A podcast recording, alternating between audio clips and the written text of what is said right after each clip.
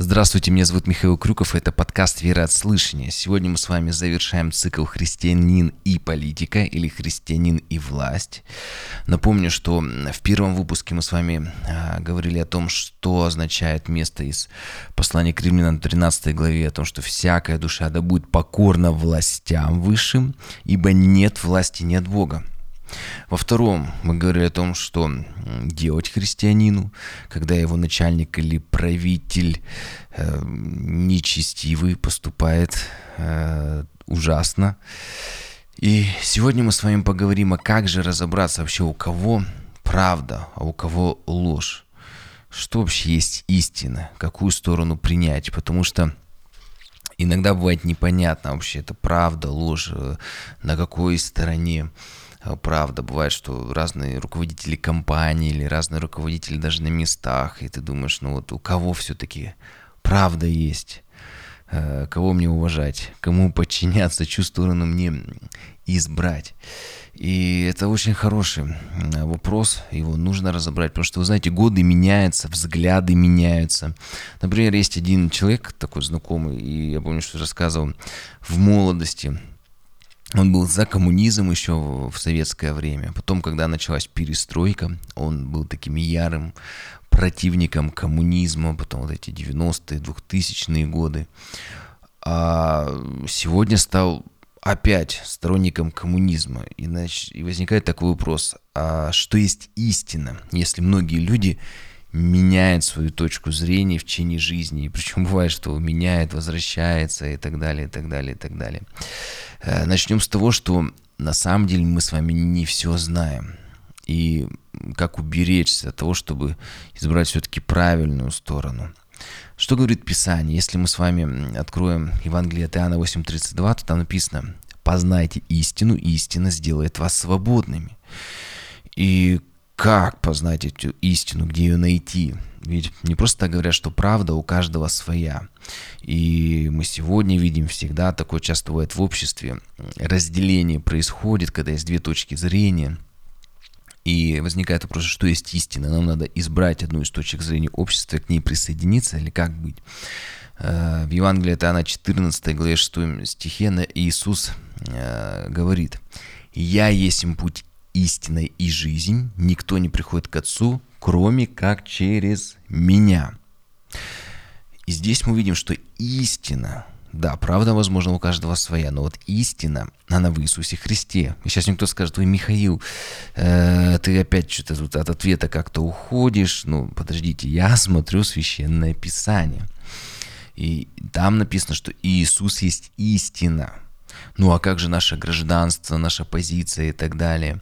Хорошо, филиппийцам 3.20 написано «Наше же жительство на небесах, откуда мы ожидаем Спасителя Господа нашего Иисуса Христа».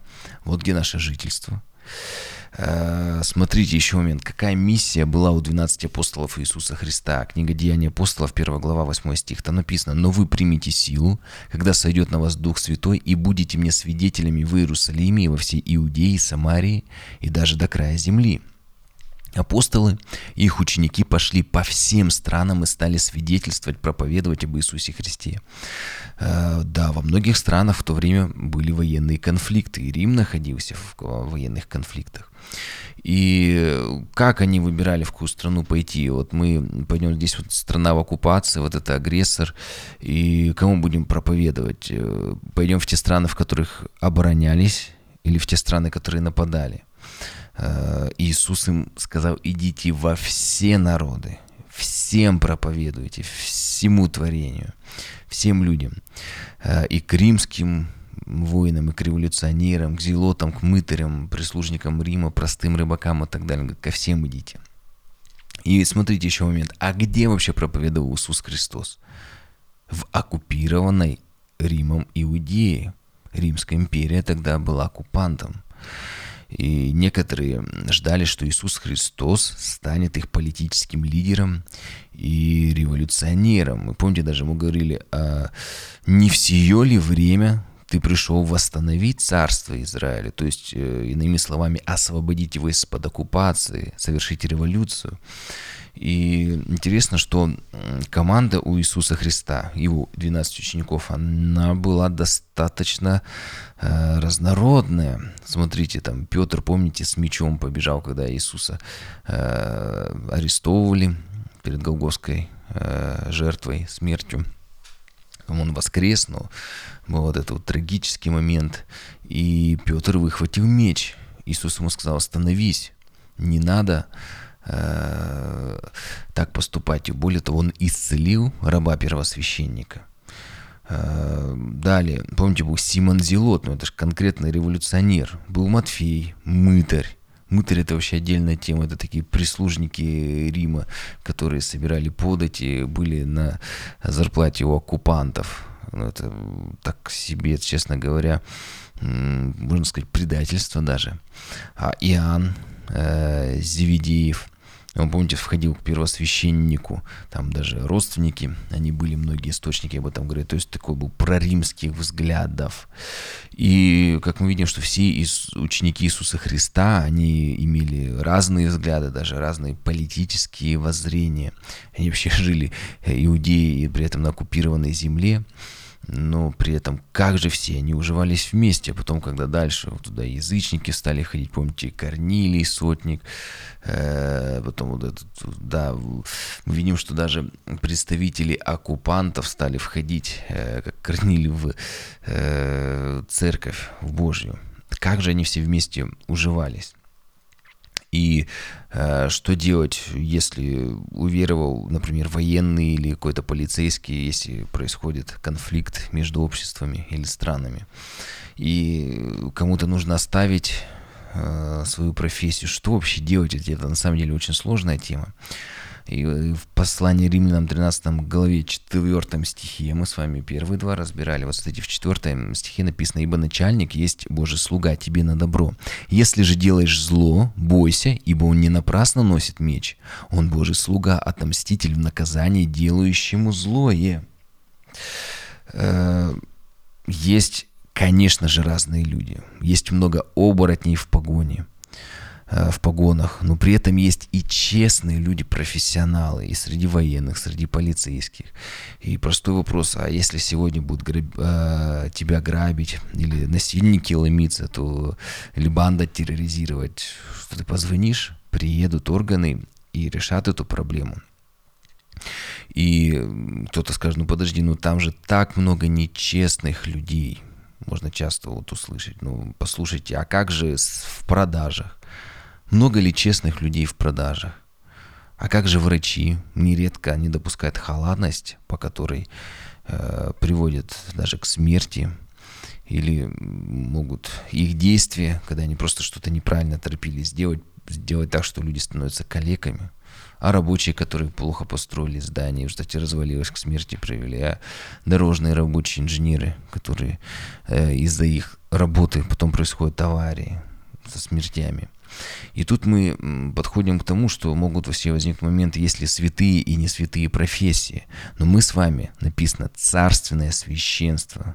Мы с вами цари священники по Писанию. Ну, э, как, так как мы являемся частью Божьего Царства, оно в невидимом мире находится пока еще, да, поэтому это, конечно, еще все не видно, но это уже так уже есть.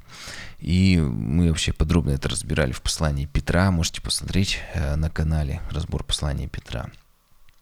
И вот смотрите, когда к Иоанну Крестителю, вот возвращаясь к нашей теме, пришли оккупанты и спросили, что им делать, ну и их сторонники – что он ответил? Уходите из армии оккупантов, вставайте в ряды революционеров, оппозиционеров, тех, кто за освобождение Иудеи, вместе победим. Давайте прочитаем Евангелие от Луки, 3 глава, 7 стиха. Иоанн, приходившему креститься от него народу, говорил, «Порождение Ехиднины, кто внушил вам бежать от будущего гнева? Сотворите же достойный плод покаяния». И он говорит, что если вы по-настоящему уверовали, у вашего у вашей веры должны быть плоды, определенные дела, что вы меняетесь, вы становитесь добрее, прощаете, э, меньше творите зла.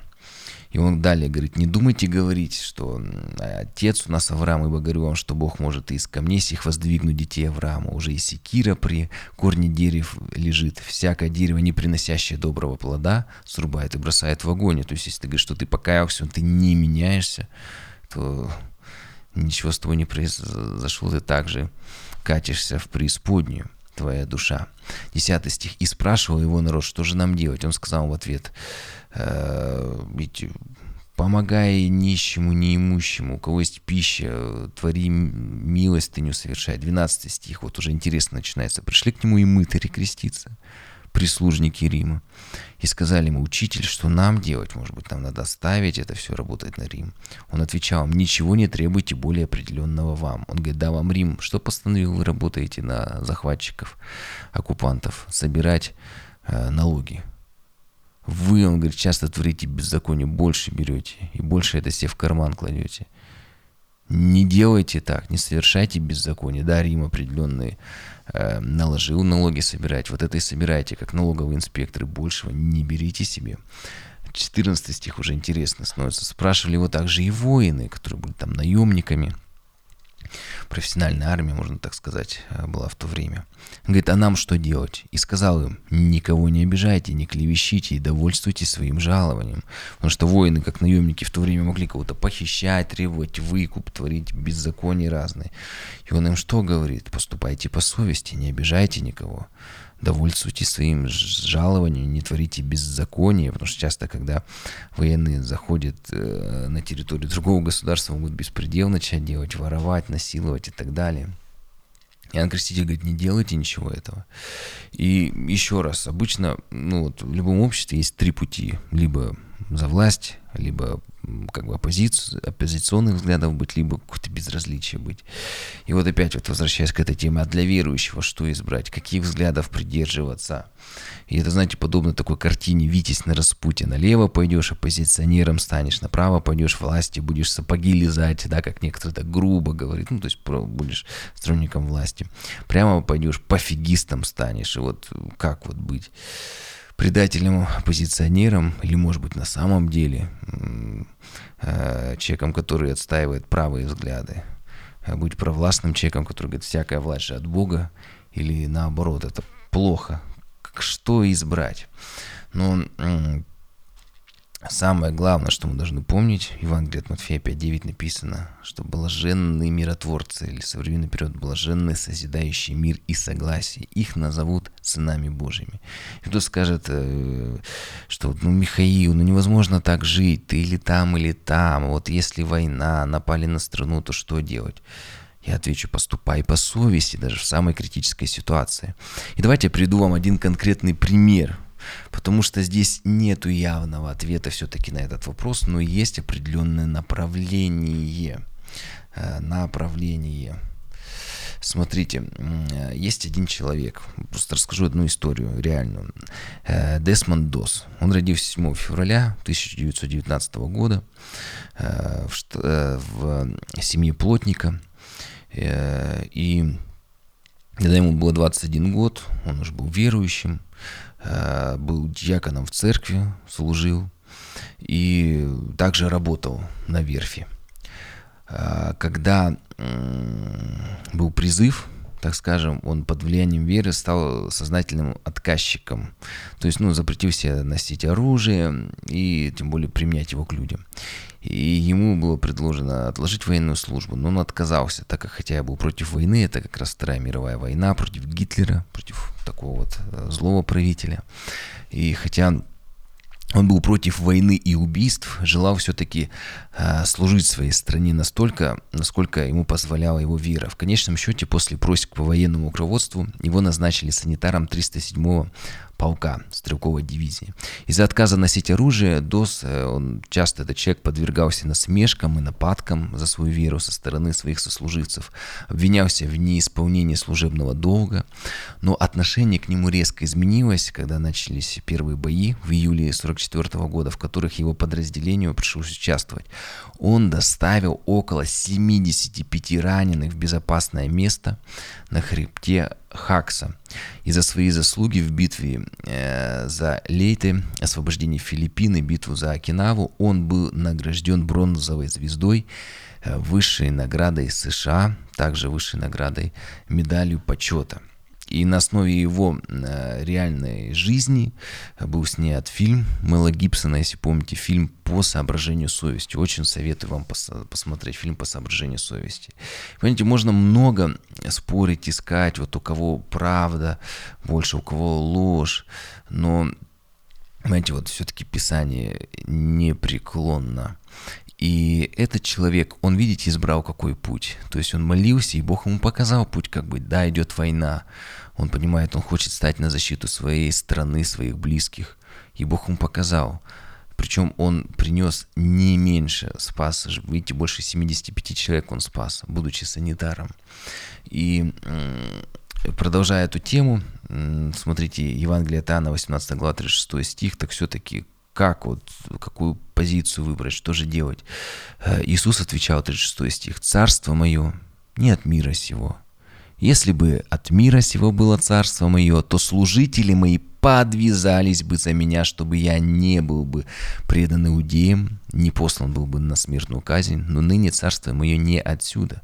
То есть он говорит, что значит мои служители бы подвязались, то есть устроили бы революцию, но он говорит, мое царство не от этого мира, поэтому никто революцию не устраивает. 37 стих, Пилат сказал ему, итак, ты царь? Иисус отвечал, ты говоришь, что я царь. Я на то родился, я на то пришел в мир, чтобы свидетельствовать об истине. Всякий, кто от истины, слушает глаза моего. Пилат совсем, видимо, загрузился и говорит ему, «Э, что есть истина. Пилат так и не понял. Э, но надеюсь, что слушатели подкаста все-таки смогли меня услышать. Итак, как же христианину себя вести, что выбрать? Вы знаете, есть только одно слово, есть только один эталон, и это Писание. Это, знаете, вот как струны, струны нашего сердца, струны Писания. Вот наша жизнь, она должна резонировать с Писанием. И, конечно, у нас есть много эмоций, есть много аргументов в разных ситуациях, но в нашей жизни все-таки должен быть приоритет Писания, соло скриптура, э, приоритет Писания над всем. Да, есть и верующие, кто не только, может быть, пойдет медиком, но во время каких-то военных действий возьмет и оружие. И реформация – это один из примеров того, когда верующие люди воевали за свою свободу и погибали, и убивали в том числе. И скажу пару слов об этом, немного освещу этот вопрос. Если твоим близким угрожают, что делать?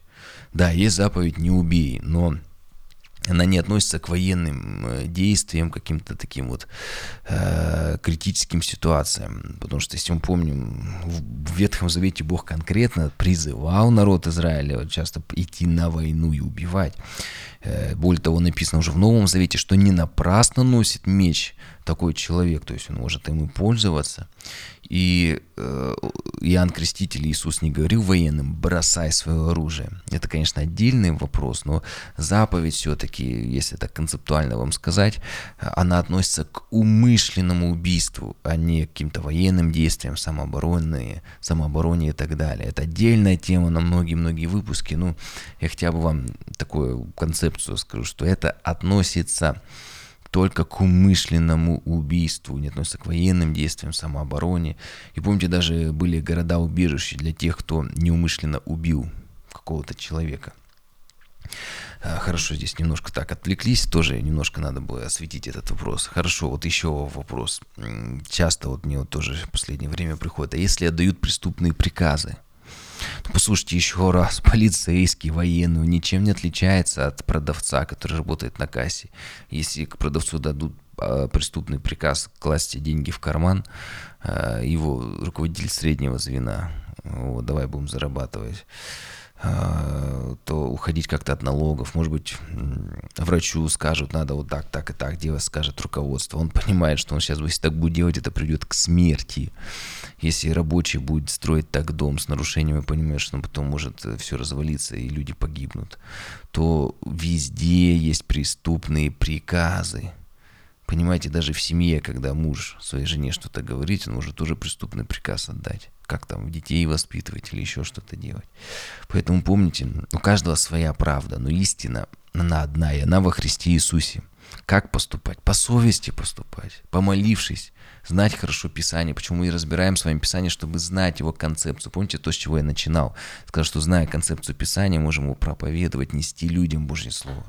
Иисус Христос сказал, бодрствуйте и молитесь, и поступайте по совести. Добавлю я уже, да, здесь тоже есть на концепцию Писания поставить. То есть бодрствуйте и молитесь. Поступайте по совести, исходя из Писания, из молитвы, ответа на молитвы. Ситуация постоянно меняется. И нам необходимо постоянно пребывать в молитве и слове, бодрствовать, чтобы на каждый вызов отвечать достойно, как человеку иного духа. Помните, медный змей, он был одно время спасительным для народа Израиля, а другое, раз через спустя годы, он стал проклятием. Помните, его даже потом уже все, его, от него избавились, потому что люди ему стали поклоняться. Поэтому это очень важный момент, что все меняется. И сегодня какая-то даже, может быть, э, э, точка зрения, которой мы должны придерживаться, а завтра она может измениться. Поэтому еще один пример. Помните, в Евангелии учеников, когда они приняли в одном селении, то они захотели, как ветхозаветные пророки говорят Иисусу Христу, а давай спалим это селение. В Евангелии от Луки, это, да, по-моему, написано 8 или 9 глава. И, и Иисус Христос им сказал, вы не знаете, какого вы духа. И это говорит о том, что мы с вами люди иного духа, высокого, Божьего духа, духа любви. Важно помнить об этом. Пилат, он не понял, что есть истина. И я все-таки надеюсь, что в этом цикле мы с вами смогли даже, пусть э, немного, но все-таки разобраться в этом вопросе об отношении к власти, что нам делать, и где правда и ложь. И закончу я еще раз процитирую филиппинцам 3.20, где написано «Наше же с вами жительство на небесах, откуда мы ожидаем и Спасителя Господа нашего Иисуса Христа». Да, в другой жизни э, уже не будет несовершенной власти. На небесах мы будем с Богом, но здесь на земле люди несовершенные. И несовершенная власть как следствие, потому что все согрешили, лишены славы Божьей. Что мы можем с вами сделать? Быть светом, быть солью этой земле, этому миру миру, проповедовать Евангелие. Потому что Евангелие – сила Божия к спасению, к изменению, к преобразованию людей. Изменяя общество через проповедь Евангелия, из этого общества впоследствии выйдут еще более лучшие, более хорошие правители. И как мы можем повлиять на руководителей разных, э, так скажем, позиций, разных эшелонов, проповедуя. Чем больше мы освещаем общество, чем больше мы изменяем общество, тем больше общество меняется, преобразуется, и из него выходят другие правители. Когда правители меняют сверху, и общество не изменилось, часто потом еще э, не то, что не изменяется, еще больше все деградирует. Поэтому важно через освещение общества изменяется со временем и руководящая его часть. Это как лакмусовая бумажка. Ну что, на этом мы с вами заканчиваем этот цикл. Благословений вам. Молитесь за мир во всем мире и в нашей стране, в наших странах, к сожалению. Мы периодически попадаем в разные сложные ситуации. Ну, и у нас есть сила молитвы, проповедь Евангелия. Будем об этом помнить и делать то, что от нас зависит. Благословений.